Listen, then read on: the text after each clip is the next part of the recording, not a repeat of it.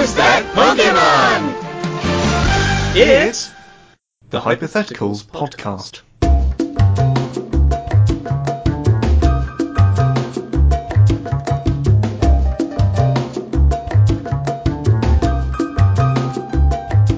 So Adriano, hello. Hello. What do you think is the ideal system of government? You know, no holds barred. Uh, think of anything you like, but in the perfect world, how would governments be run? Well, Andy, as a uh, language student come conference producer, as you can imagine, I've devoted some thought to this question. And I contend that the ideal system of government is uh, basically Wikipedia. Right, yeah. No, that makes sense. I think so. Because really, nerds are the future. if you look at any progress made in history ever, uh, I think you don't have to dig too far to find the nerds that were really the driving force behind it. What They about the, the Super Bowl, Adriano? What about that? I don't That qualify huge, that as progress. huge progress that was made. There's a new one every year. If Yeah. we'd made any damn progress, maybe they differ one from the other. There's just different colours. I don't understand what's going on. Anyway, sports ball aside, all science is because nerds. Like the invention of the steam engine is because some guy was like, "No, I'm going to show you. I've figured out if I heat water, I can pump other water or something." You know, that was that was important to someone. Mhm. So much so that he developed the Industrial Revolution. Uh, I don't, I don't think it- Single-handedly. Single-handedly, I'm pretty sure there were parallel evolutions. The details aren't important. The point is that the the human drive to just sort of figure out a problem, um, to the exclusion of like social engagements and fitting in and all the rest of it, has been the driver of, of all progress. Because how could it be otherwise? All the popular people are busy going to parties and just sort of existing within the current zeitgeist, So- and the nerds are, are the forward-thinking misfits who are like, no, things should be different. okay, so you're comparing Wikipedia to uh, the Industrial Revolution? Yes, and I, I, I have to highlight that I mean no disrespect when I say nerd.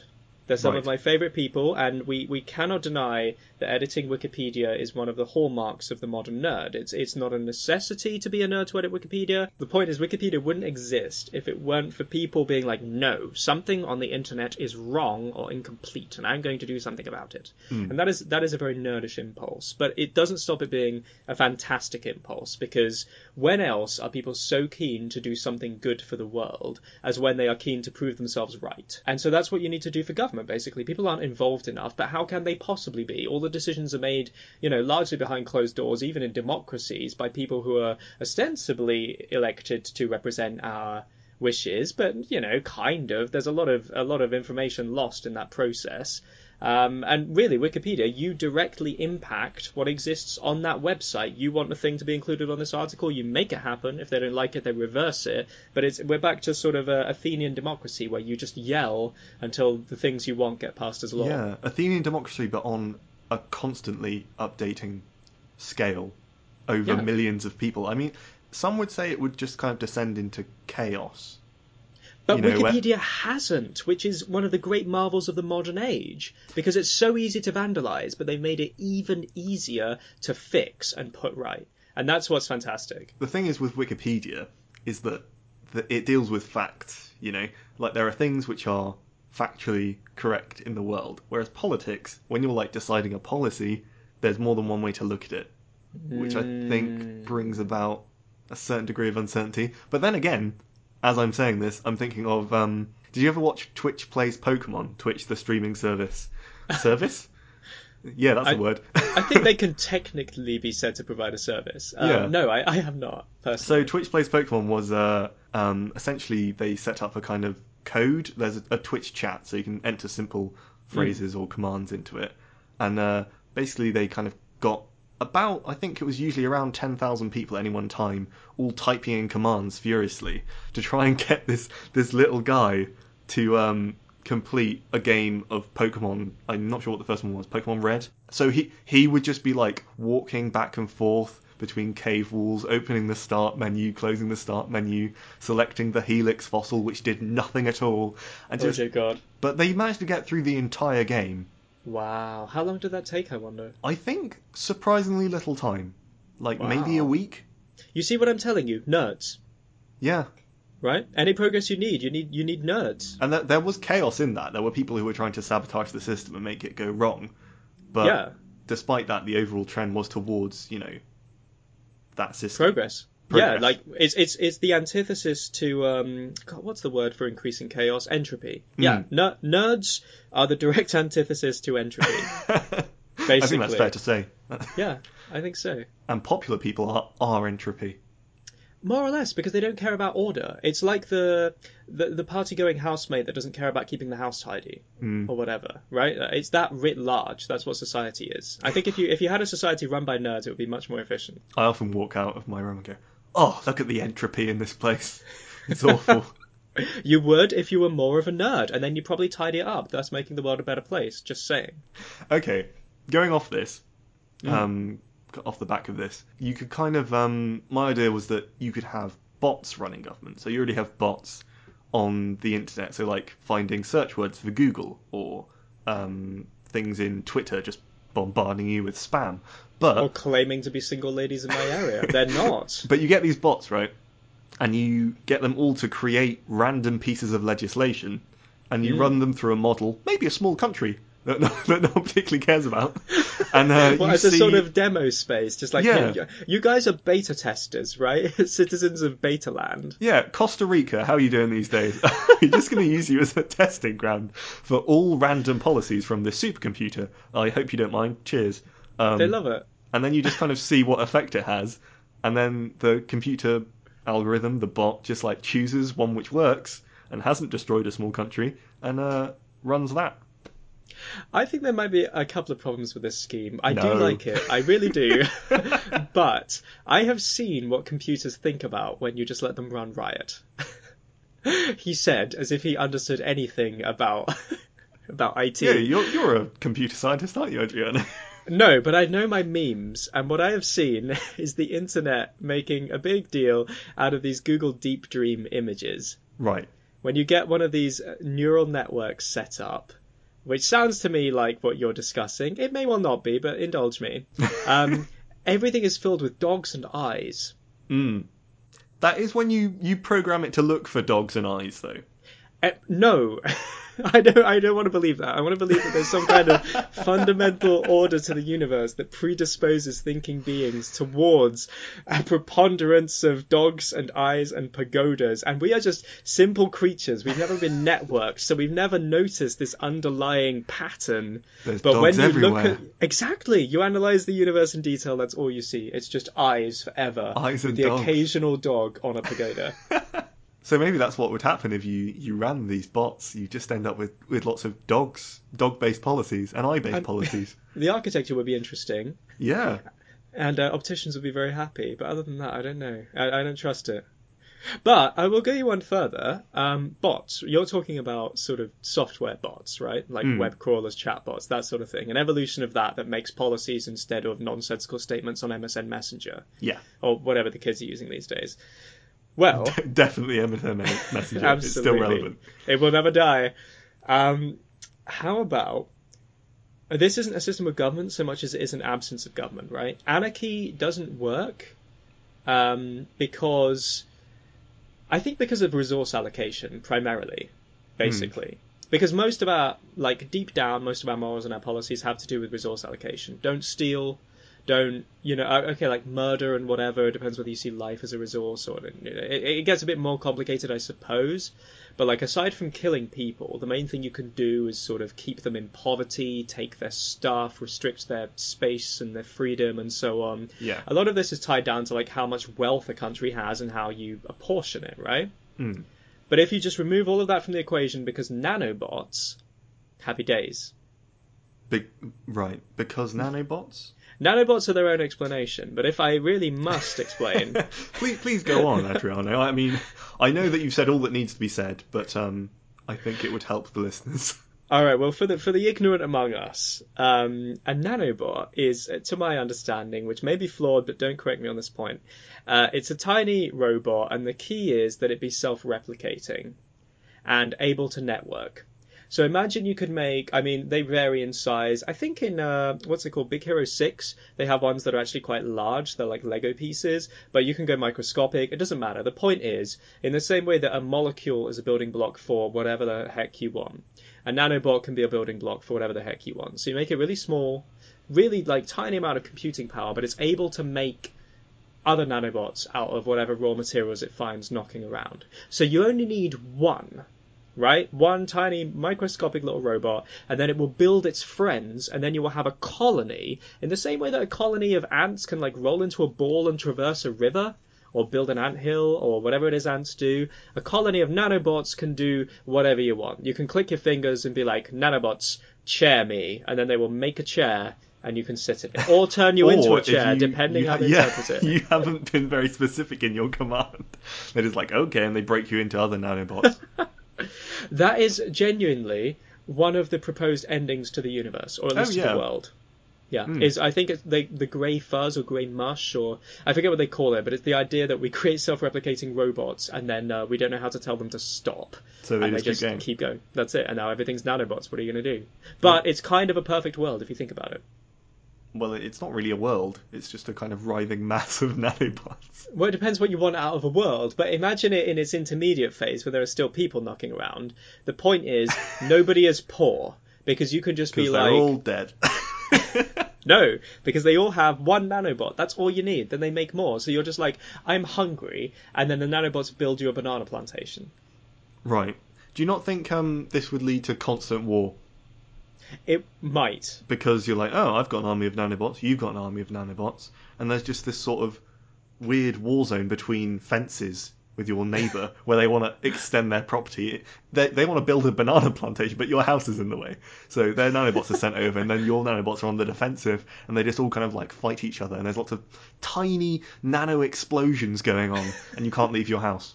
So the fence appears to be com- standing completely still, but it hmm. is in fact made up of millions of tiny explosions and fights and destructions and recreations. But on Yeah, such a I'm- small scale, it appears to be standing still, in the same way that molecules vibrate, but it looks like the rock is solid. Yeah, I'm not sure what you've described is, is really a viable system of government here.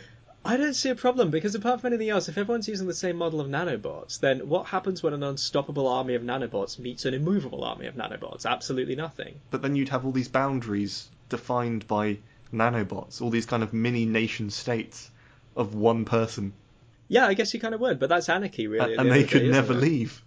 Well, you could. You just bring your nanobots with you as some kind of protective swarm, I suppose. But they'd come up against other immovable nanobots, and they couldn't get past them.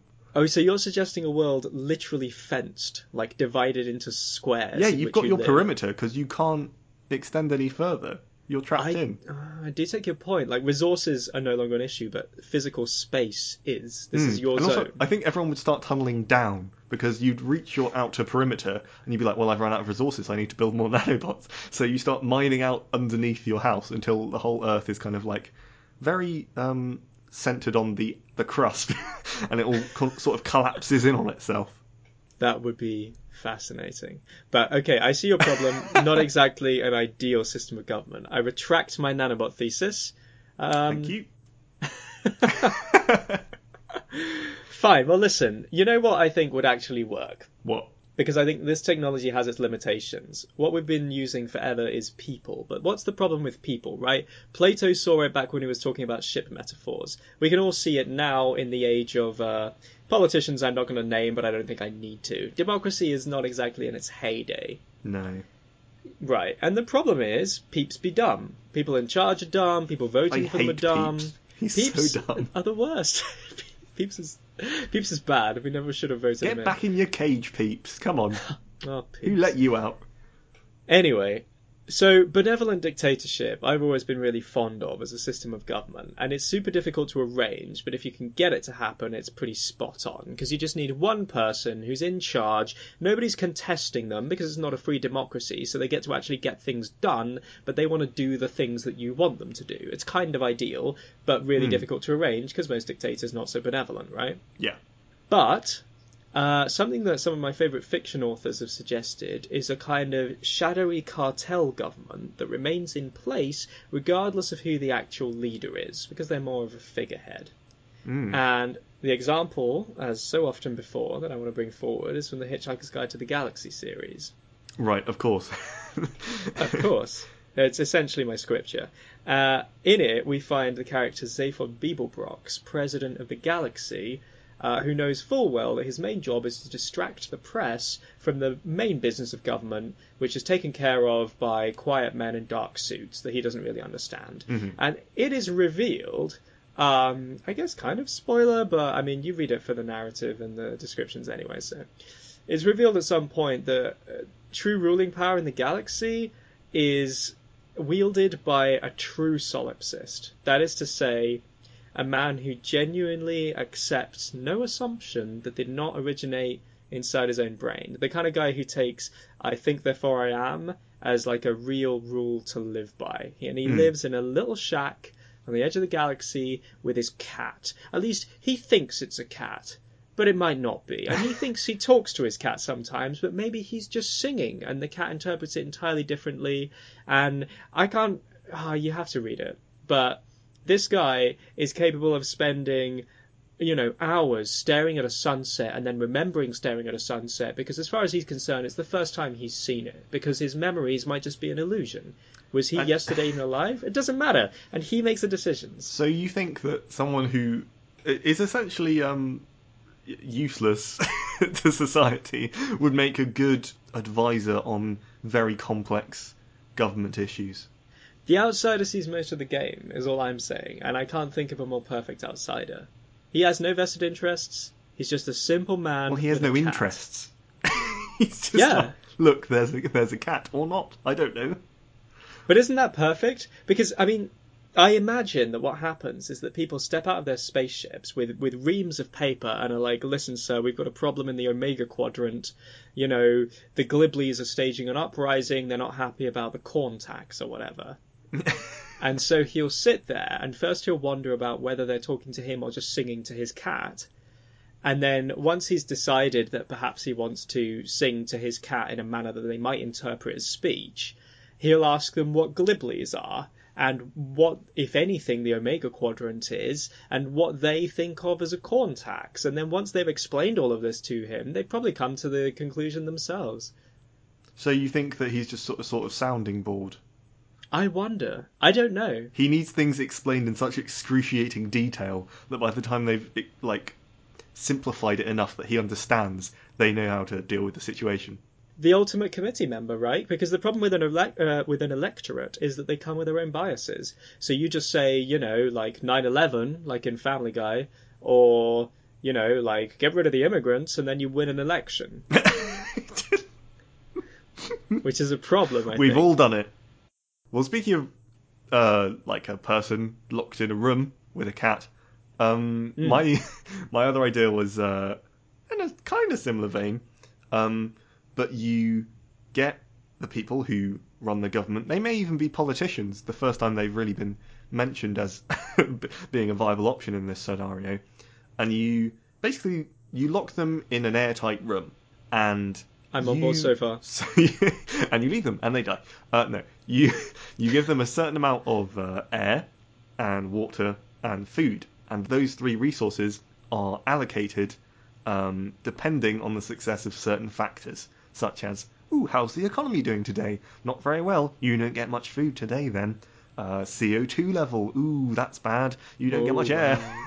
Um, so in order to stay alive, that it is very much in their interests to make sure that all these very important things uh, stay running. Um, maybe like the the healthcare system. If that's going poorly, then uh, they start injecting varying degrees of bacteria into the room of varying severities.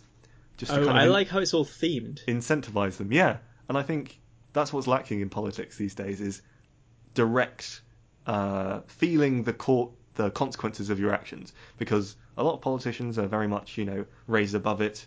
They're of a certain class and they don't feel the the They're impact coddled. of their decisions. Mm. No, I I really like this idea. Um, partly because it involves inflicting pain on politicians. But Oh, yeah. mainly- yeah, but also because really the the the ingenuity of the human mind comes to the fore in survival situations, right? Exactly. That's how you that's how you tap that potential. That's why uh, you know mothers are able to lift cars off their children or whatever. It's like it's, it's that true sort of extreme circumstance that brings Mm-hmm. out maximum potential. Yeah.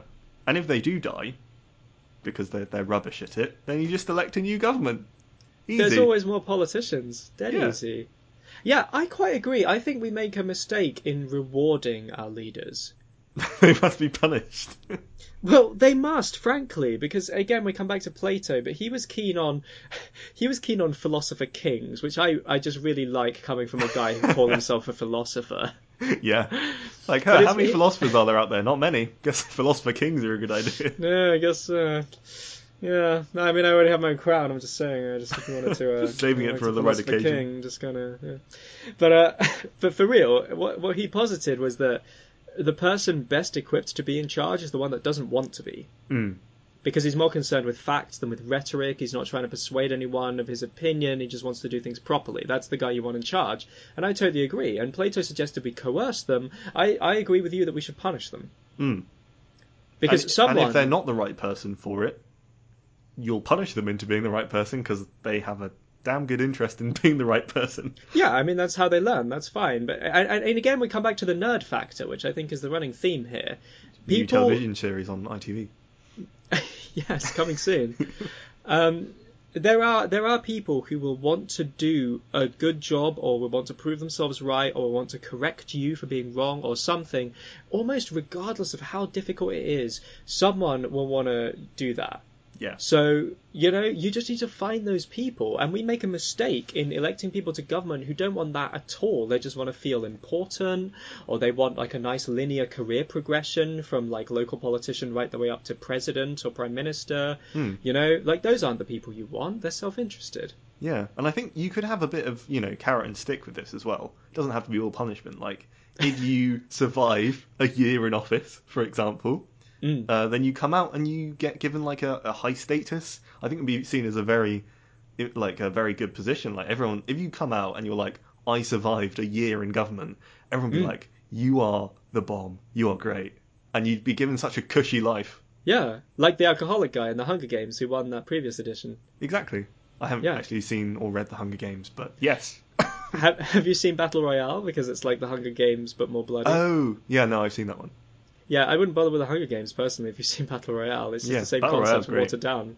But anyway, they have in Battle Royale you have the kid who's already been through the murderous contest Yeah. and is back for more because he's a maniac. and in the Hunger Games you have the guy who survived one of the earlier editions and so he's brought on as a kind of advisor to new contestants and he's just a raging alcoholic because he can't live with the guilt of having you know watched all his Yeah. friends die around him and killed some of them. That's fair. And uh, yeah, I see that as the, the future of all politicians, ideally. Listen, the Hunger Games, right? The Hunger Games is with children. But if it teaches us anything, as does Battle Royale, uh, it teaches us that kids are not nice necessarily, and they might be capable of more sort of ruthless utilitarianism than we're willing to give them credit for. Which is what we And- need in government. Let's be honest. Yes, absolutely. Uh, And to that end, I propose an alternative system uh, based on the playground rules outlined in uh, the popular American cartoon Recess. Recess. Okay, Mm. I've got to admit, I've never seen Recess, so please explain. I wish now that I were more of a Recess scholar so that I could properly explain How many it Recess you. scholars are there, do you think? Yeah, I got my PhD in uh, Recess studies. Pretty big deal in the field. Yeah, it's uh, I'm not gonna lie, many many publications. Nobody reads them, of course, but uh, No, they're all on break. They're all on break all the time. Uh, yeah, in recess, they have this elaborate sort of child society that exists basically for the duration of the recess, and then sort of, sort of quietly goes back inside and then reforms again at lunch. Mm. Um, in which everyone has their sort of their caste, their clique, their their group. There's the God, there's the Ashleys, which are the the popular girls, right? The the mean girls basically, and they're all called Ashley. Of course. Yeah, I'm pretty sure. There's one Ashley who is, however, a tomboy, and she's friends with our heroes, and she doesn't fit in with the other Ashleys. Um, I think they they call her Spinelli or something, which is her surname, and then the plot of one episode is that like they find out her first name is Ashley, and she becomes one of the Ashleys for a while. And it's not important. The point is, the point is that the, the the situation is set up like this. You have the uh, I don't I can't remember her deal. She's a dinner lady basically. She's some kind of teacher who watches over the recess, and she's this horrible old like Trunchbull like character. She's like, oh, she's gonna get you because you're breaking the rules. And then there's the kid who is the snitch, and he like feeds her information, and he's basically the Secret Service. And then hmm. there's the kids who there's the the kindergartners who are super young, and they're often a separate in the kindergarten, but they're terrifying. They're like they're tribal. They're covered in finger paint and feathers, and they have their own special system of like tribal leaders and human sacrifice, and everyone's a little bit scared of them. This sounds Uh, like the ideal government. But no, that's the kindergartners. They get past that point. Once they're older, they're welcomed into the kingdom of I think he's called King Bob. Oh, right, okay. He is a kid with a, a bicycle helmet shaped like a crown, and he's called Bob. And his scepter is a hockey stick, and he has a couple of sort of uh, burly-looking security guards who wear sunglasses and stand either side of him. And he sits at the top of the climbing frame, which is his throne, and uh, metes out justice to supplicants. So it's essentially a monarchy. broadly. But the thing is, King Bob is going to graduate at some point. I'm pretty sure that's a uh, that's a plot of like one of the episodes. Is who does he pass his his bicycle helmet crown onto? So it's a hereditary monarchy. No, not a hereditary monarchy. Uh, This let me be clear. This kid is like 14. He has no children. he has no heir. He passes it on to a worthy successor, I think. I wish I could remember more. Mostly what I remember is everyone just kind of doing their own thing. There's the kids who are into digging holes for whatever reason, but that is a true childhood phenomenon. People dig holes at break for some reason. These kids have got shovels and mining hats. They're into this like hardcore. and then there's, you know, the other kids who are into maths or whatever. Everyone's sort of separated into these cliques. So they just kind of do their own thing, wisely administered by King Bob. do you know? Um, in this is in the real world. Do you know what the only non-hereditary monarchy still in existence is? There is one? I, Yeah. I don't. It's What is it? Vatican City. That's a monarchy? The Pope is technically king of Vatican City. Oh my god. Yeah, it's That crazy, makes right? sense. Typical. Absolutely typical. Typical Pope being king as well. Huh. Yeah, I think he just got they just got walled in one, at one point after they like you know their empire finally fell, and he was just like, yeah, but give me this country and I'll be king of it and then I won't bother you anymore. And they were like, okay, cool, bye That Pope. that sounds like an absolutely real part of the history of Italy, and this is coming from someone who studied it. I yeah, I'm prepared to believe that. Yeah, Absolutely.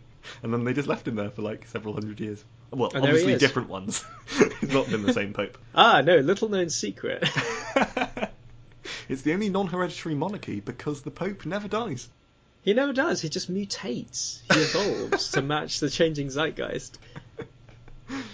kind of going off the recess thing and the the kid who's graduating. Hmm. Um, my idea is that you just get the oldest person in the country to run it, and all Oh. positions in government, every official, uh, every you know councillor, whatever, it's all rewarded on the basis of age. You go right back to kind of you know, um, I don't know when when was this the thing, which basically age was venerated, and the older you were, the more respect you had in the community. I think you're talking about feudal Japan. Possibly. Mm. Um, but yeah, just as soon as one person dies, you bump up the hierarchy until you reach prime minister. I like that a lot. I like that a lot. I think you have to um, you have to really decide like if this is linear, because is this like a tree where you can take multiple branches? Like there's a, a reverse tree, I suppose, with one person at the top, but like is is a plumber below or above a carpenter? Well, I think no, this is just government, right? Okay, I'm a little bit disappointed because I want to imagine that you turn 18 and it's like, all right, now you're a dustman. And I'm sorry, dustmen, I'm picking on them, but you know, just just for the sake of argument, you'd pick whatever is your Mm. lowest stratum, something that doesn't require much experience. And then it's like next year, or it, it will be less. Let's be honest, a lot of jobs in society. Next month, it would be like, all right, you're done being a dustman. Now you you design parks. Well, okay, this this is just silly because everyone will be rubbish at everything. yes, but you you it wouldn't matter because your next job is coming along in a month. So you could be rubbish at that too. Even worse, in fact, because it's more skilled than your last job. Until you're you're 80 years old, you're a surgeon and you're just wiping out. You're you're creating more jobs. Isn't that the goal of government at the end of the day? They're always going on about it. Listen, the thing is, this is basically the Peter Principle writ large. Have What's you heard of the Pe- Peter Principle? No, what's that? This is a real thing that exists, particularly in the corporate world, where you join as, you know, whatever lower level, and then you're promoted, right? And you're promoted until you're bad at your job. Oh yeah, no, I have heard of this. I didn't know it's called that. Right, Yeah, and then you don't get nobody demotes you. Yeah, because it's not really a thing. People get super angry if they got demoted. You either get sacked for gross negligence, or you just sit there being rather rubbish as a middle manager. Yeah, Happens all the time. which is why young people are better at their jobs. Are you listening, employers? Grr. to go back to the the political aspect, I think it'd Alright. be quite good because, well, actually no. I think there's. I've just. I've just. Wait, no, it would be terrible. I've just okay. spotted a flaw. Just one. Have you? Um, Just the that- one. Well, it'd be very conservative, wouldn't it? Forever. Likely. Mm. Because you're Yes, because always the oldest person. all the old people who, you know, don't want to generalise, but the majority are more conservative. Yes, Uh, statistically. so you just get long periods of very little progress. Here's the thing, though. I think really what you need to do is embrace this idea full scale, and you you, you have to go with the progress through every job in society one. So you just, I'm sorry, go big or go home, because only then can you truly have an appreciation of what every one of your citizens is going through, because you have been there, sir. There is a, um, I think it's Toyota, the the company, have a Hmm. a policy where you're only allowed to be a manager of a group of people if you understand and have worked in every job that you manage. so if That you took this principle marvellous. to government, you have to have worked in literally every possible job in the entire country.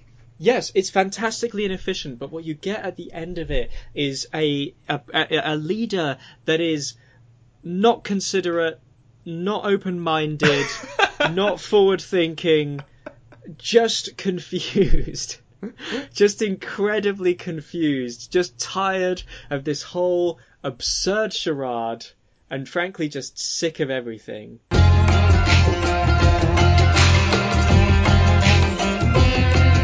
Andy, I've got a game for you. Oh yes. hmm It may or may not be inspired slash stolen from a popular board game whose name I do not know. That's good. And that prevents it being copyright infringement. because if you can't remember something, it didn't happen. Picasso, or possibly me, said that a great artist borrows. Nope, he didn't. Not at all. A good artist borrows, but a great artist steals. Maybe the one that you came up with is a great artist. A great artist borrows. And it just stops there. That's it. There's no, there's no Yep. second half to this aphorism. Full stop. We've learned Because you've lot. changed it slightly, it's it's fine. Yeah, fair use, fair use. Anyway, I've got a game for you, Annie. Okay, what what does it involve? Well, it involves words, as all the best things in life do. Mm.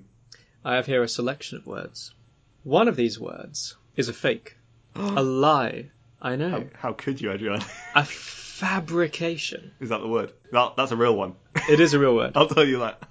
that uh, that I've I've inserted um, to fool you, Oh, no. I'm making a big deal of these Fs because I would like you to ponder F words because I've found a roundup of rather obscure, flummoxing F words. Oh, you've got you've got a theme. I don't have a theme. I've got a theme, and I would like you to Okay. tell me what they mean Right. Okay. and which, if any, is the fake. Ooh. Okay. So, word number one, and I may or may not be pronouncing these correctly. Fanfaron. Fanfaron. Okay. Hmm. Um, I think uh, I think this is a word for someone who is a fan of uh, the uh, current Liberal Democrat leader, um, John John Farron. Is his name John Farron? It, it might be for all I know. It's something Tim Farron. Can't even get his name right. Yeah, the current Lib Dem leader, Tim Farron, and someone who um, they're a real fan of his work. It's quite a recent word.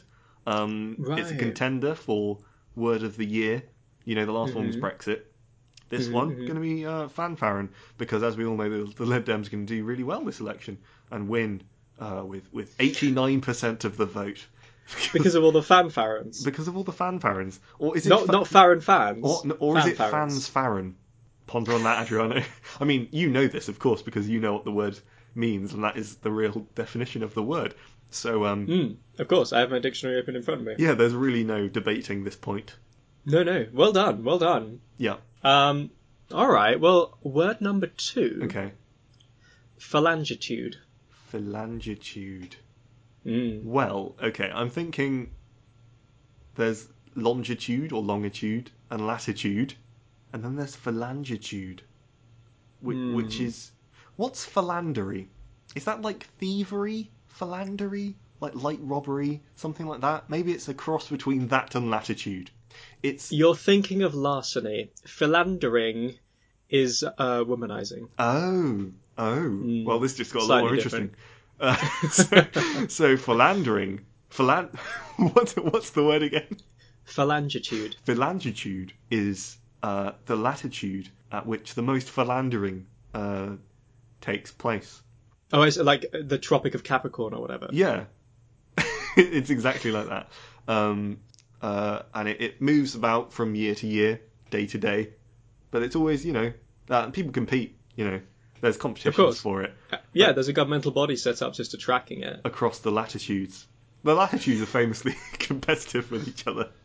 They Yeah. have, they have sports teams based on latitude, um, and and also philandering teams based on latitude, uh, and they will um, attempt to womanize their way uh, around Straight the to the top.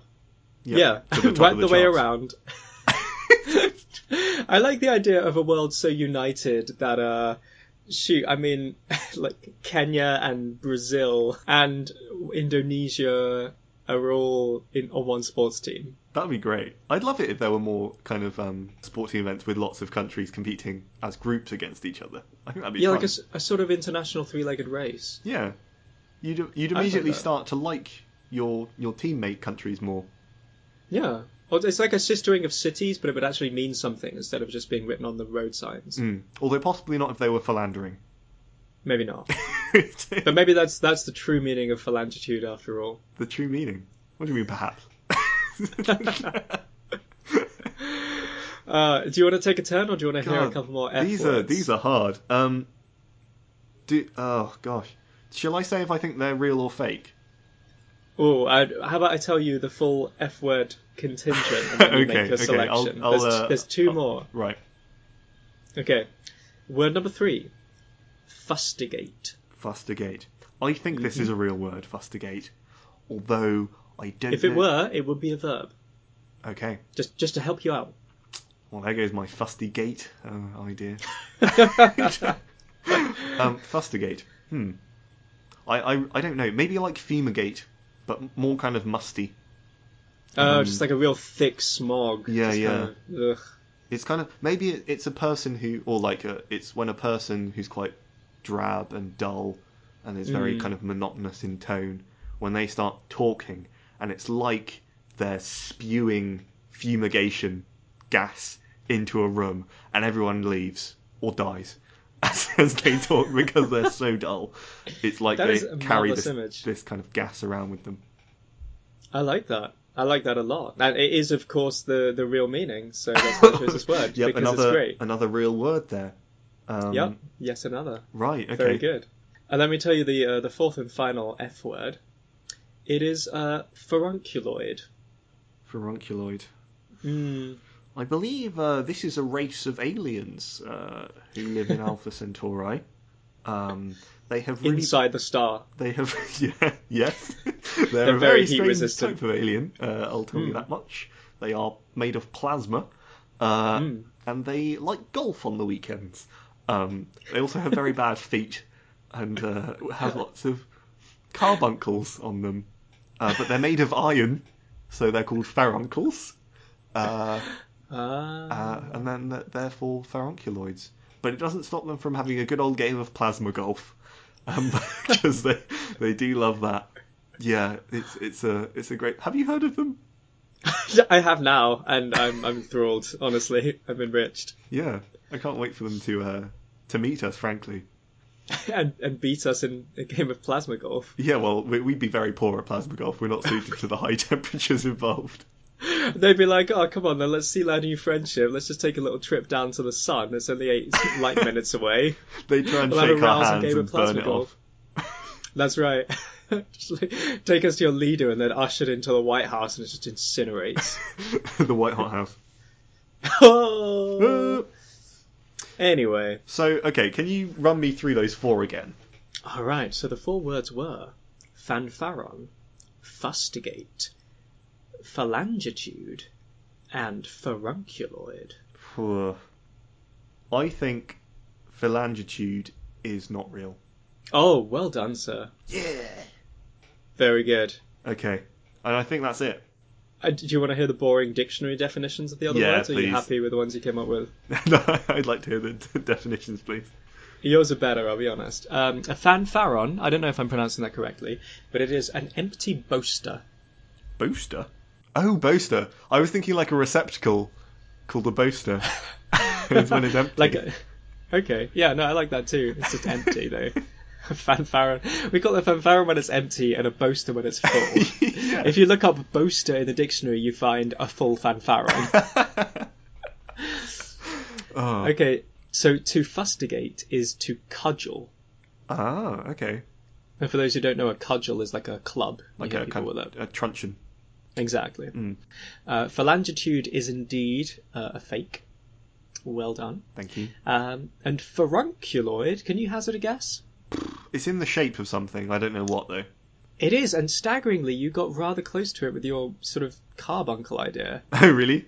Yeah, it means like a boil. Oh, right. Well, Mm. So you can use it as an insult if you wish. sweet. I will You're in welcome. future. Mm.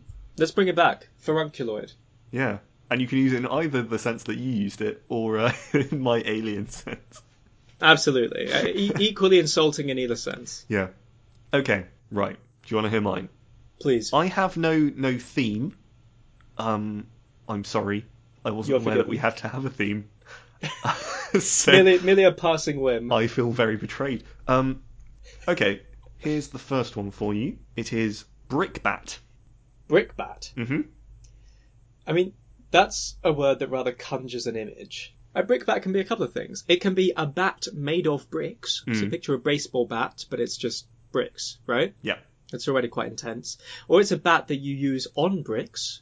You know, if maybe in a society that hasn't evolved sledgehammers yet, or those little pickaxe things that, um, you know, stripes uh, bedecked prisoners are always breaking rocks into smaller rocks Mhm. at Alcatraz or whatever.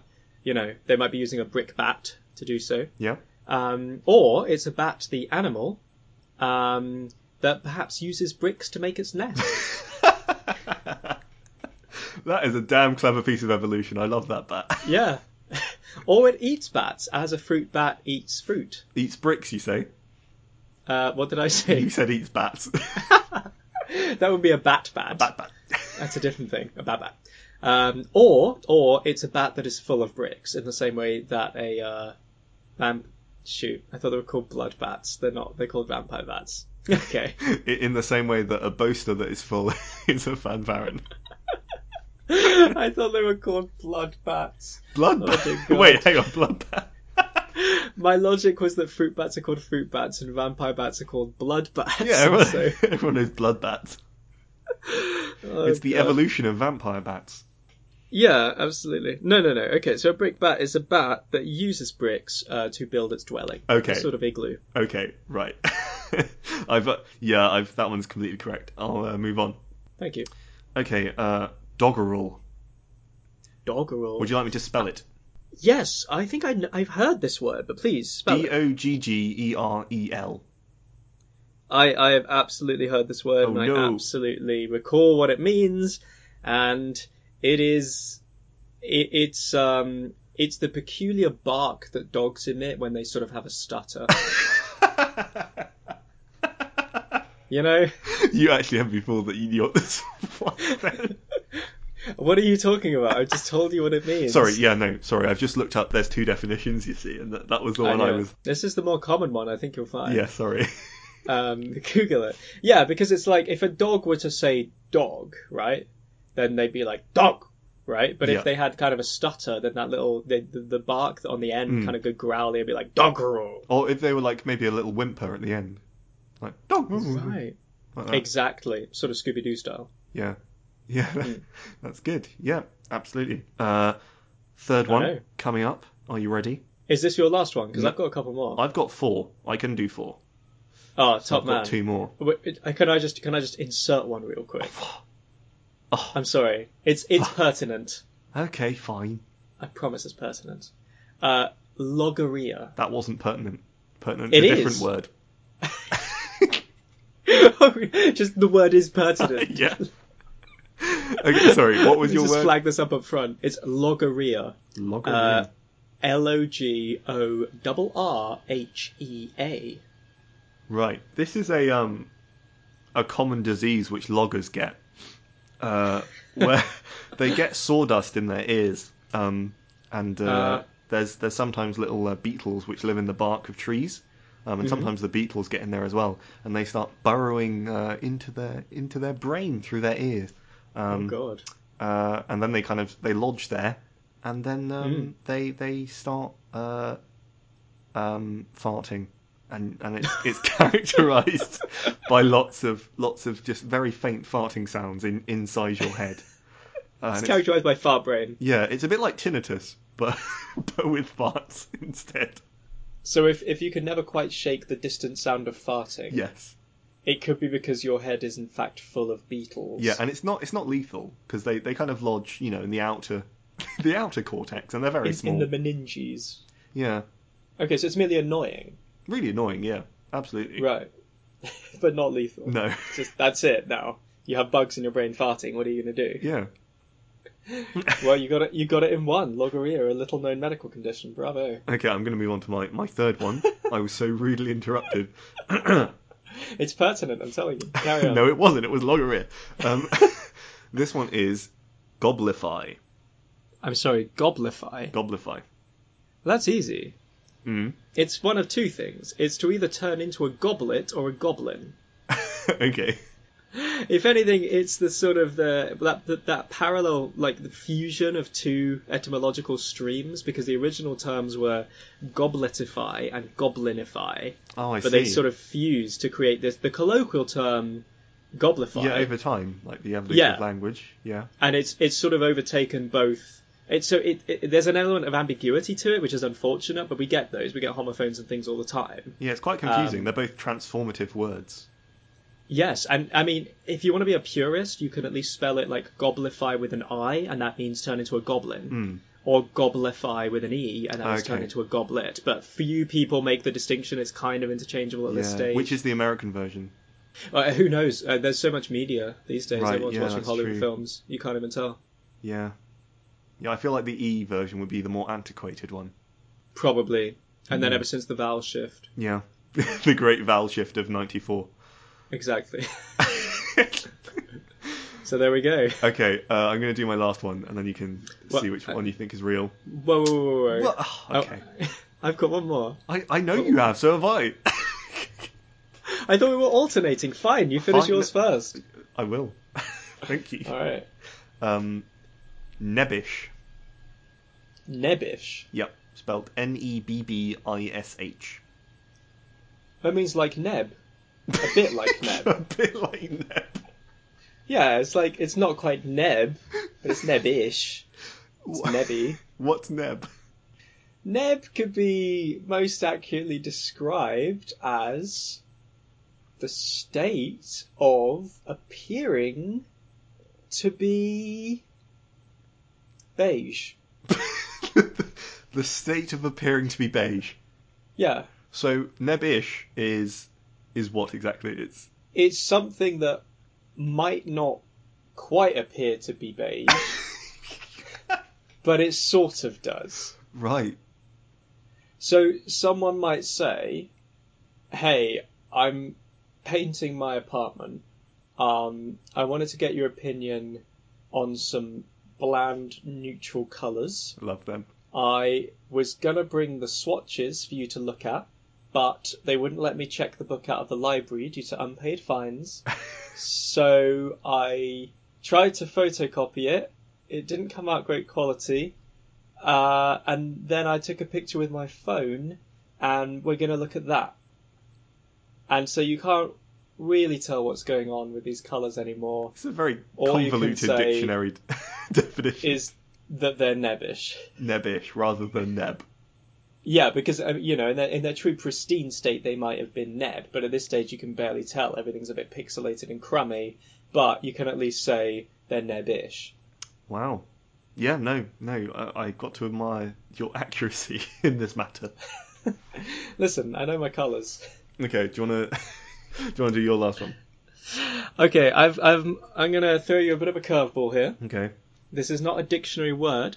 okay. This is, this is um, the name of a company. This is a brand. right. Okay. Okay, and I want you to tell me what they do. Mhm. Okay, the brand is as follows: Wong Doody Crandall Wiener. if this is a real company, uh, fair play, actually. Can you, sorry, just Uh, repeat that again, please. Uh, not with a straight face. Let me try. Wong Doody Crandall Wiener. yep, Right. Um, you heard me. Wong Doody Crandall Wiener. Correct. This is um, a hot dog company. Uh, it was set up in New York in Mhm. 1789. Uh, and um, the first hot dog company in America, in fact. Um, it was set up by three brothers whose first Three. names Right. were Wong, Doody, and Crandall. um, and they set up their wiener stand, uh, which is not rude because I'm talking about America. Um, Of course. and each of them had their own flavour. So uh, Wong was was uh, sort of um, it was kind of like uh, garam. Um, what's that stuff called? Garam mas- masala? No, what's the spice?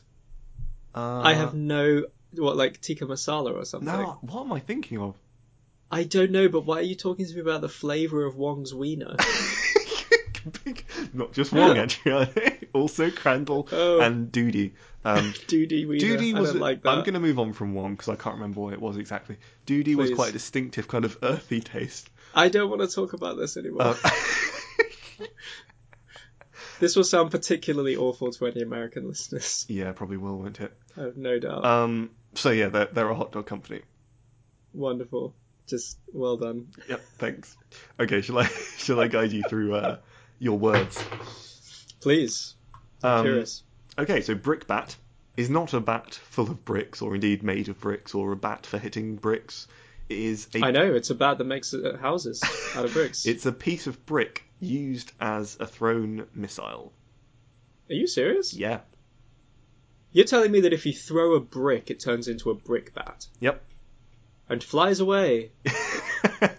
What what kind of bizarre fantasy is this? Why do we need a separate word for a brick when it's been thrown? I don't know, but it also there's two meanings. That's the first meaning, and the second Hmm. one, presumably based off this one, is a critical remark or comment. Oh. Well, it- any critical one. Yeah, a brickbat. How bizarre. Uh, doggerel is. I, if I'd heard this one, I would have assumed it was um, where doggers go when they die. Doggerel. Um, Oh god. I like that. I wonder what goes on there. Uh, it's terrible things. Um, everyone's watching. Uh, but um, it in fact means uh, appalling poetry, Does it? verse or words that are badly written or expressed. That sounds about right. Uh, oh wait, I didn't ask you which one was damn fake, did I? You did not. Well, you got I a choice of two. Those two are probably real. Okay, what were they again? uh, there was Goblify and there was Nebbish. Oh, the thing is, I would have gone for one of these two, so we've lost nothing. Okay. Ah. Difficult. Goblify. Ah, correct. Is it? Goblify is fake. Nice. What what did you have in your mind when you thought of Goblify? Um, I was thinking, yeah, become more more goblin-like, but also sort go. of kind of like gobbling. Right. Yeah, I don't really know for that one. Sort of become goblin-esque through the act of gobbling Yeah. somehow. Yeah, Yeah. like if you're That's a really fine. bad eater and you kind of look like a goblin when you do it, There, you just you just goblify. you're goblifying. Uh, that on Instagram. nebbish is actually not an adverb; it's a it's a noun. Uh, No. It's a person, especially a man, who is regarded as pitifully ineffectual, timid, or submissive. Really? Yeah. A nebbish. Sort of like um, the American word which has recently grown in prominence, uh, cuck, which is a lovely word. I have heard this term. Yeah, but it's yeah from Yiddish. Nebek. I- Poor thing. I like the idea that people are busy, uh, you know, cucking or being cucked, and that that sounds like the kind of word that you could introduce into dirty talk without sounding totally absurd. But when things are getting hot and heavy, and you're trying to set a mood, and you spring the term nebbish on a significant other, I feel like, I guess to be fair, it's it's designed to belittle. Yeah, I think So, it is. It's not. It's not supposed to be used in the bedroom unless you're into some kind of um, dominatrix type stuff. I mean, you know, we can't discriminate. We can't Some people are, and presumably they might enjoy being referred to as a nebbish. And nebbish. what nebbish? I, that's the voice that she'd use. She would, well. yeah. She gets a lot deeper nebbish? when she's in dominatrix voice. She's dressed as your childhood bully, a very strange fantasy. schoolboy trousers, and anyway, uh, let's talk about some words, shall we? Yeah. Oh yeah. What? I've what already told you about mine, but we haven't had a we haven't had logorrhea. Mm, or So you- what was the other one? Uh, Wong Doody Wiener. Of course, Mm. logorrhea. Um, can you spell that for me again? L O G O R R H E A. The thing is, it sounds like diarrhea, but I think You, you might be clever and you might have done that to kind of like, ooh, ooh, he won't be expecting this curveball, Ooh. so I'm going to say it's fake. Oh, I see. You- You're you're calling my bluff. You think Wong Doody Crandall Wiener are legit? That's that's legit. Absolutely. Well, let me tell you, my friend, double bluff. They're both Oh. real. Oh, I thought I, I know. actually thought that Wong Doodly Crandall Wiener was too ridiculous to be made up. Listen, let me get to them in a second because it's better than you even think. Um, logorrhea is pertinent because it refers to an excessive flow of words, oh, okay. something which some people have described as verbal diarrhea. Oh, that's cool. That's a good word. Yeah. I think it sums us up to a T. Yeah. Yeah, rubber stamp. Logorrhea, remember it. Um, and then we come to our good friends Wong Doody Crandall Wiener, who are sort of the the silly equivalent to the the authors of the Marauders map in Harry Potter, right? Moony, Wormtail, Padfoot, and Prongs. Here we have Wong Doody Crandall Wiener, and these fine, turn into a giant sausage. these fine gentlemen, I'm assuming gentlemen, um, they are the senior partners in uh, Seattle, Washington, and Los Angeles, California, Mm. of a firm that does, drumroll please, Ooh. marketing and advertising, wow. which I find particularly funny. Because these are the kinds of people you will go to for consultations about your brand. And they name their brand Wong Doody Crandall Wiener. It goes colloquially by Wong Doody. Hi, I'm uh, Wong Doody Crandall Wiener, but uh, Wong Doody to my friends. Oh god, just one person with multiple personalities. he runs the entire company. It's it's amazing. Yeah. the secretary gets confused. Uh, am I speaking to Mr. Wong or Mr. Doody? Oh, it's like yeah, one of them's really aggressive, and you don't want to see him. That's Crandall. You don't want to. Don't yeah. don't make me get Crandall out here. He comes out in the board meetings. It's terrifying. Of course, the board meetings are just him in a room yelling. Himself yes. in several mirrors. The secretary locks the door until 10:15 when he's scheduled to be done. He's got four mirrors, and he looks in each of them when he's being a different version of himself. Absolutely. Yeah. All the employees are too scared to hide a camera, but they're all curious. Yeah. He emerges with on there? pages and pages of meeting notes written in different handwriting. Oh, that'd be so good. I want this to be a person now. I kind of do. Wong Doody Crandall Wiener. He sounds like a hero.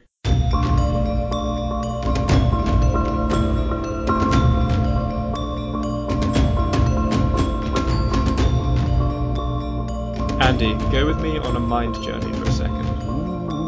Are you ready? That's my mind journey voice. Okay, so close your eyes, Yep. open them. You are a jaded supervillain. How, yeah, how do you punish an unjust world?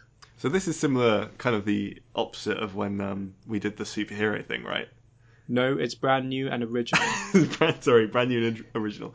Um, I would punish an unjust world as a supervillain by just flooding a market with unnecessary goods. So oh, I thought you were gonna like. I thought you meant with, like with water. Just With find a marketplace and just flood it. Just Haha, how will you buy your organic produce now?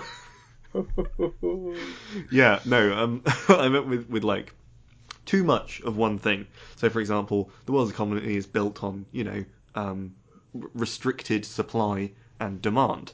Uh, Mm-mm. So, for example, you just flood the economy with gold. Gold is suddenly freely available. Everyone has gold. Gold is worthless. Stock market crashes. Uh, everyone is sad. and think- silver is the new gold. it's quite a boring way to be a supervillain, but I think more effective than like you know building an ice ray or whatever. Absolutely, all you need is an infinite supply of gold. exactly, which anyone can do. King Midas, I mean, you know, he'd be good. Dead easy. He'd be a great supervillain. I like that, and it, it, it reminds me of um, a Louis C.K. skit where he talks about how Bill Gates, I don't, whatever Bill Gates' net worth was at the time, ninety-five billion dollars or something, Mm. And he was talking about how if you were Bill Gates and you were able to just lose ninety billion dollars and still have five billion dollars left, Yeah, you how would you resist doing insane things just on a daily basis? Because you can go on wild flights of fancy every day for the rest of your life and your children will still have enough money to forgive you. So you know you could you could buy every baseball team and make them wear dresses. No Oh. more baseball now just ballet right? Because because you can because whatever. And then he talks about how what if you were just you buy all the tra- he calls them pants because he's american but we'll do things properly. You buy all the trousers in the world. Right. and that's it. Just burn them that's it. Screw everybody. Start again trousers, with anyone. trousers. That's it. We're done. Start again making trousers So the opposite of flooding a market, just like just absolutely decimate a market. Yeah, I mean decimate means reduce like by a tenth or to a tenth. You just destroy it utterly. No more trousers. I'm punctilious. I like words. Uh, yeah, no, just get rid of everything. Or the opposite, have infinite everything. I think both are, are strong contenders for supervillain glory. Mm. Although he might, if he if a supervillain just like bought everything, then he might you know have the opposite effect because he's like, oh man, this supervillain sure was a great boost to our, to our trouser industry. That was flagging, but now we've village. sold all of our stock. We could just make some more. Absolutely, and the price is sky high. Let me tell you. yeah. Sad times for the naked folk, but uh, really good for trouser creators. I love that whatever band. they whatever they call themselves. what the trouser creators? No, the naked folk. the trouser creators are good too. the trouser creators open for the naked folk, or vice versa. Yeah, Who the naked folk go on. They do their set. Then the trouser creators come on and they kind of ruin it. it's like a reverse concert where you're super hyped for the opening band, and then like the trouser. Oh, it's the trouser creators. We Oh, great, the trouser creators. They always ruin it. They always do. Putting trousers Maybe that's that's another way of being a super hit villain. Is just like ruining art or like entertainment events by just being a not very good creator. Yeah. or just not even Like- as a creator, just not very good audience member. Going to the Yeah. cinema and having your phone out. Yeah, boo. Yeah, like not even like not heckling, not not shooting people, like nothing major, just casually annoying. I like the idea of unnecessarily like grandiose, large scale villainy, but super just like low grade effect. Like, haha, I am the Annoyomancer, and with my army of cybernetic phones, I will irritate you while you're trying to watch a film in the cinema. He he you know? Yeah, I will make your, your screen cut out momentarily and make you doubt yourself. and then it will come back. Ha ha ha. exactly. And and you know they, these people are twisted to evil by just incredibly mundane things. Like someone whispered near them in a cinema once and that was it. They just they snapped. Well, if he's not going to play by the rules, no one will play by the rules. exactly. There- there are no rules at this stage. They're Yeah, mad. just jaded by incredibly stupid, mundane things. i think that's the best way Well, I was just thinking of a guy who's like, this isn't really mundane, but he just he just really wanted to go to space when he was a kid, and he like he applied as do we all he applied to like astronaut school or whatever it is That's what that they you call do. it. Um, Sure. And they were like, "Sorry, you're you're too fat. We can't we can't get you on the space pr- program." That's what they say, right? You're too fat. Sorry. There's no way. I'm sorry. You won't fit in the capsule, Sorry, there's kid. there's no way. There's no such thing as losing weight. there's just no way we can do Yeah, this. no, that's it. There's no training program. There's nothing. It's just you show up. You're too fat. I'm sorry. Sorry, it's not going to work out. So he was rejected for being too heavy, and then Okay. he becomes gravitas. Who is he? Uh, he makes it Doctor. Gravitas. he like controls gravity or something, and uh, he just goes around doing all these like gravity-based puns. And he's like, "I don't think you understand the gravity of your situation." and I feel like uh, like heroes because you know like quick talking uh you know pun making superheroes are always making jokes like all right Doctor Grabby Ass we're taking you to jail But he'd get really annoyed by that because he's still sensitive about his weight. yeah he'd be furious because he's, he's he's huge Yeah.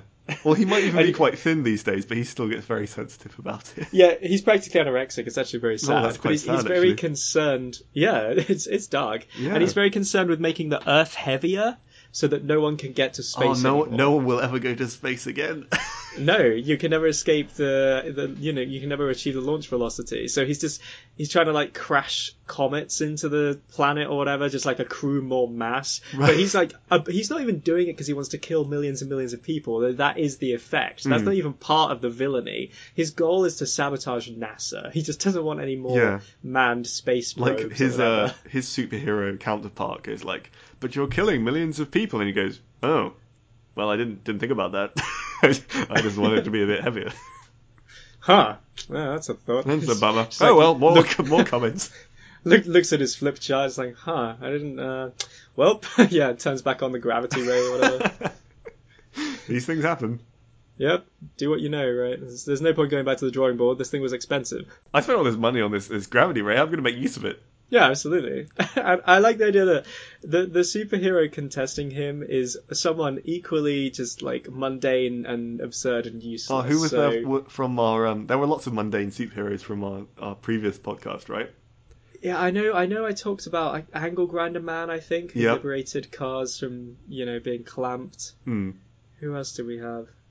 Um, wasn't what? I don't know what he was called. There was the Q Man, though, right? I, he might literally have been called Q Man. What Yeah. a good name. Q Man, there we go. And he, he has to he has to fight Doctor Gravitas, who is like wielding the, the power of gravity for totally absurd reasons. And it's just, well, I'm Q Man. What am I supposed to do about Oh, it? do you remember Friction? Oh yeah, the guy yeah. who would like- who would hurl people into space. Can you imagine? he that would be the fight of the ages. That was so weird. You'd have Doctor Gravitas just trying to pull people down. Yeah, like, and he'd literally. be like trying to throw him in the air, but he does. He's not quite strong enough to, to flip him out of the atmosphere quite. anymore. and he has to collaborate with someone else because the true power at the end of the day is friendship. Yeah, friendship and massive friction. the key turns out to be a collaboration with Q-Man because somehow arranging people in just the right order such that he can kind of because a single swing is not enough to hurl someone into space. Right. What he what he has to do is get up a kind of like a whirling spinning motion, right? And it's all about counterweights and stuff. So he has to be like his his arms are just going. Yeah. And he has to be fed people Oh, like at just the right frequency. Exactly. And like one person at a time is just being like attached to each arm Oh, but like with, with exactly the right tempo that they're counterweighting each other, and it's like actually increasing the force of the one going upward, and that's that's where Q Man shines. yeah. I like the idea not just that he's launching people up, but he's he's using these people to launch himself further and further into into the air until Right, because it's like a slingshot orbit. He's kind of going up with them. Yeah, and then he he pen- he finally escapes the gravity which um, Gravitas has has enforced, and uh, he just punches the comet away.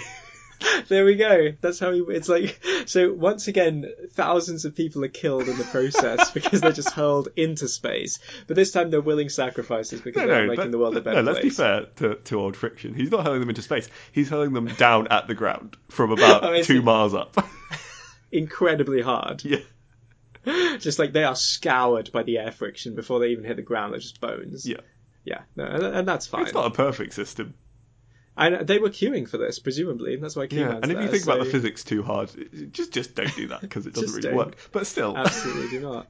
No. well, okay. Um, this is a bad segue. But speaking of um dropping things from from heights, um, Oh dear God. what about if um if there was a supervillain who dropped an ice cream once as a child? Imagine he's holding the cone, strawberry as well, and just like I don't know. Oh, strawberry. Yeah, he's surprised by something and it, it falls and splats against the ground. Hmm. And and then from that moment on, he m- wanted to make sure that no one else ever had ice cream again. So Ooh. so he becomes Ice Cream Man. and he's he's quite a low budget supervillain. So Right, right. he's like, I got to take down the system from the inside, but I got to have Hmm. transport for this because I got to get him out of the place. So, so I'll just buy a van and I'll I'll drive my, my ice cream van around. And I put ice cream on the outside of it because that's my theme, right? Yeah, well, I need to research this if I'm gonna. You got to know your your field if you're gonna take Know it down from the inside. So he did Hmm. market research by selling ice cream to kids and seeing what what worked, what didn't. Of course, of Um, course. and he just ends up Get being an ice cream heads. man. And he like he spends his whole life going like ah one day no no more ice cream for anyone but then he, in the meantime he just sort of lives at, just selling ice cream I was trying to concoct a, a slogan in my head because you know, like no more Mr. Nice Guy, and so in my head I'm like no more Mr. Whippy Guy, but uh, surely no more it's- Mr. Ice Guy Oh my god, there it is. I imagine this Good might have been used in um in Batman though you know with what's he called What with Arnold Fro- Schwarzenegger Mr. Freeze. Mr. Freeze Ice to meet you. Uh, uh, uh. what killed the dinosaurs? The Ice Age. No, no, it did not. It it just didn't. no it did Adriano don't you remember history I mean maybe in the DC universe it did kill the dinosaurs you don't know That's probably true. One of the many. they also have clowns being disfigured by just chemicals Oh, let's not even go down that wormhole. yeah that, that whole weird wormhole Well, listen. Um, I like this this like childish thing. I like the idea of kids being the victims. Um, that's always fun. Or even better, what about a, a supervillain who, well, as a child, right? So the ice cream man dropped his ice cream as a kid. Yep. This other kid, what what turned him to evil was that he was oppressed by his parents' rules. Right? Ah, go to bed, do your homework. I'm sick of this. One day I'll show you. yeah And so he does. He he you know he runs away from home. He becomes a, a total rebel, and he fights for the kids, um, by killing their parents. wow okay Yeah. because to liberate them, right? Because it's a kind of Yeah. you think you don't want it, but what you need, what you really crave deep down, if you let yourself believe, is freedom. And you will not achieve that freedom while you're living in someone else's shadow. And to that end, dear children, uh, I've killed your parents. You're welcome. you're free now goodbye exactly. and he just kind of sends them off into the wilderness And that's it. Yeah, he thinks he's leading like a juvenile revolution of this, you know, this bright new young generation striding off into the future with uh, raised chins and keen hearts. But they're just they're six and they're sad. They're oh super sad. that's so sad Yeah. But luckily, I- friction's on the case. Launches him into space. just throws the kids into space where they can find a new family. The kids too. Yeah, why not? Listen, I think the main issue here is that I don't I don't know what we should call this parent slaying supervillain. I love friction. Sorry. I you want him need to to help me real. workshop this. Okay, names for this I- guy. I feel like it should be something like the Widowmaker, except that is like for killing people's husbands. Right. It should be for killing people's parents, right? Uh, uh, the kiddo maker. the Kidowmaker. Yeah. You know. It rhymes. Yeah, but that just sounds like someone whose business it is to make babies. Like, Hey there, kiddos. it- what, Oh, like God. he's, he's just a guy who sleeps with people's wives. yeah, that's it. He just impregnates people He's like, I'm a supervillain. continuously. Yeah, What's my evil plan to, uh, um, anyway, gotta, gotta sleep with someone else. he's got a costume and everything. They they always make try and make him take it off, but he won't. He keeps the cape on. and that's it. He's the he's the kiddo maker, and he every He time he's interrupted by like a, a husband or something, he just like the kiddo maker and jumps out the window with his cape and falls to a the maker ground. away. Yeah. Sprains his ankle, hobbles to the kiddo mobile and gets in his van, drives off. Oh, oh, I don't like the kiddo mobile. Oh no, I actually like it no, being that's a a, that's- sorry, that's a bad name for that. Let's call it something else. I don't like that. But I do, I just, yeah, I like the idea of, like, because, you know, in the real world, you'd come home and be like, okay, what the hell? I'll kill you. And also, wife, seriously, this guy's wearing a cape and a mask. Like, can you not do better than this? He's wearing like a moth mask or something. Yeah, yeah, like it's totally absurd. It's all spandex and neon colors. But in this fantasy world, it's you come home and it's like, oh no, the kiddo maker was struck again, dun dun dun, and you're just you're powerless in the face of this supervillain. And she's like, honey, I'm sorry, he's just too strong. He's just And too he's- alluring. and he's left like a calling card. There's like a there's a condom with like a hole in it on your oh, bedside Oh, no. table or something, or maybe that's crude. There's a bun in your oven. just leaves a Right. loaf of bread. Well, a, lit- a bun, yeah, just Yeah. one in the oven. Done. Oh. Wait, like an actual kid or, or like an actual bun in your oven? I was going for a dual meaning, and then you just made the mutated hybrid that is a literal baby inside your oven, and I think no. even he might stop short. No, I wasn't. I wasn't saying that. I was saying he could just leave a kid, not in the oven.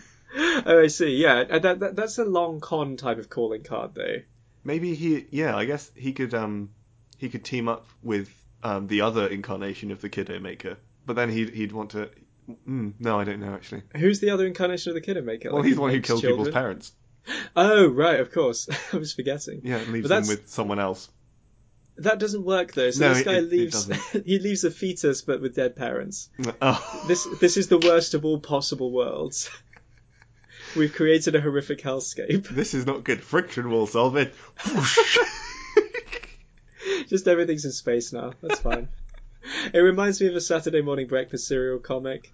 Uh, I don't know if you know the webcomic, but it alternates wildly between incredibly silly and quite cleverly philosophical. right. Um, and at the sillier end was uh, a thing with Superman, and I think it was him on like the what do they call it, the Justice League or whatever. It's like a team with Yeah, yeah. Superman on it. Yeah.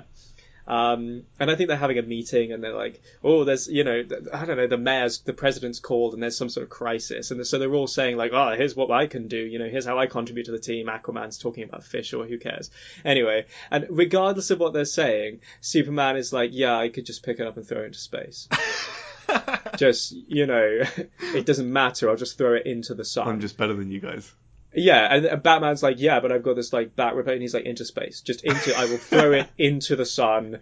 And wonder woman's like yeah but this tattoo could make them tell that it's just into space. I'm going to throw it into what are you i will throw you into space. It doesn't matter. And that's the problem with superman. It's just that you can't argue with that. You're just in space. How many times do you think Superman um, had to retrieve his, his foster parents from space? Because he got angry once?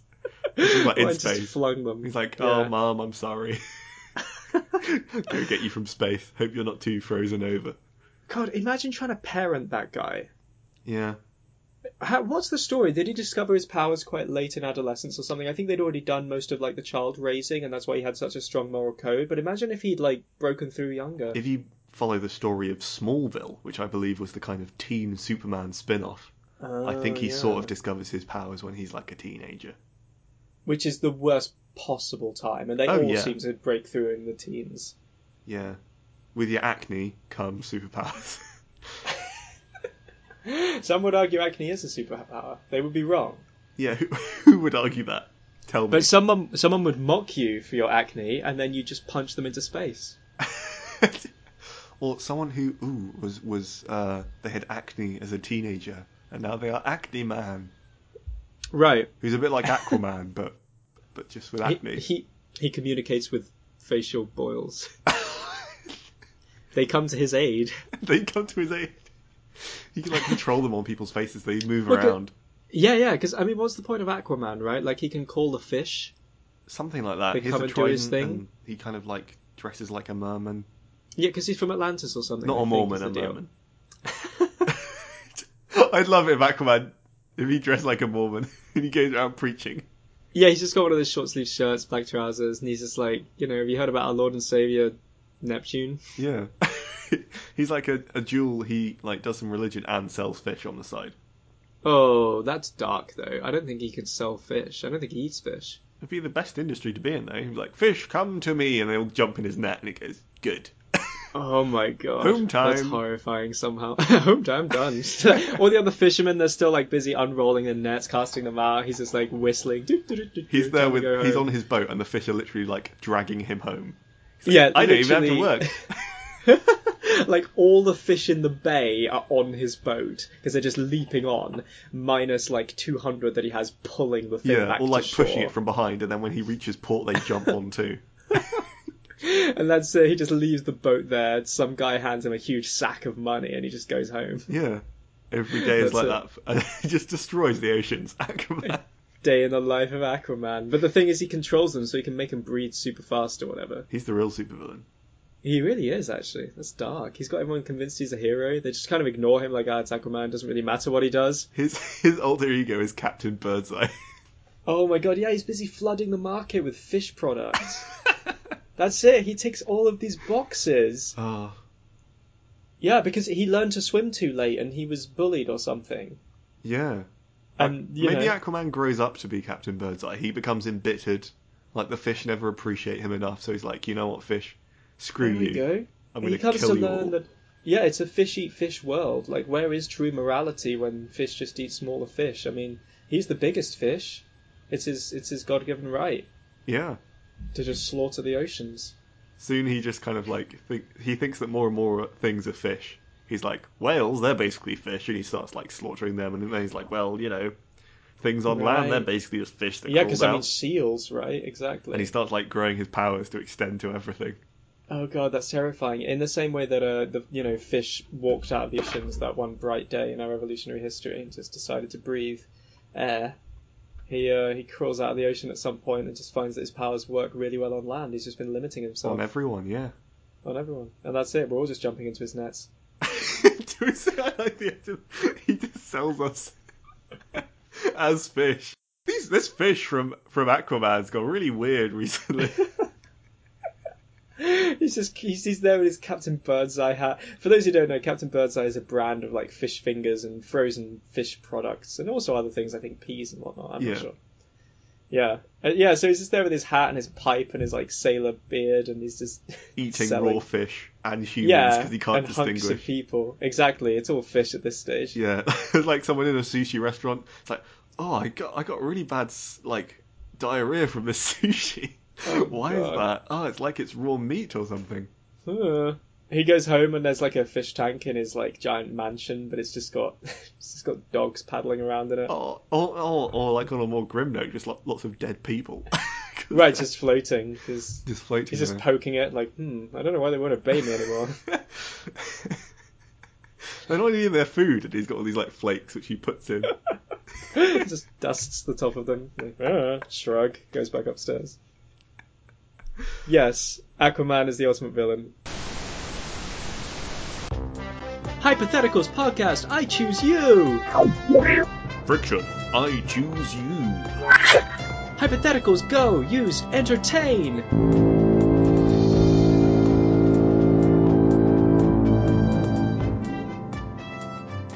It's not very effective. Friction, use holding hands. It's kind of creepy. Hypothetical, shake it off! Use confusion! It's super effective. Ah, friction, use sky uppercut. We're blasting off again!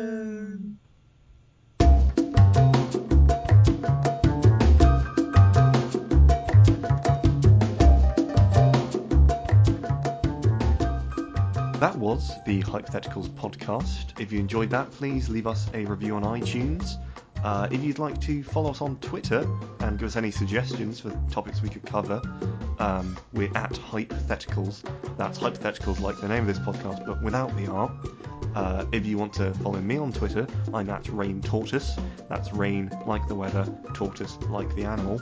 Uh, and if you want to follow Adriano, he is at Mr. Howell, and I encourage people to submit their own obscure words. Yes. If we can collect enough, we will uh, do that segment again. that, that segment will, will reappear. And even the fake words, although you'll have to target them to us individually so that we don't know what they are. Yes. Um, yeah. That was the Hypotheticals podcast. See you next time. Bye!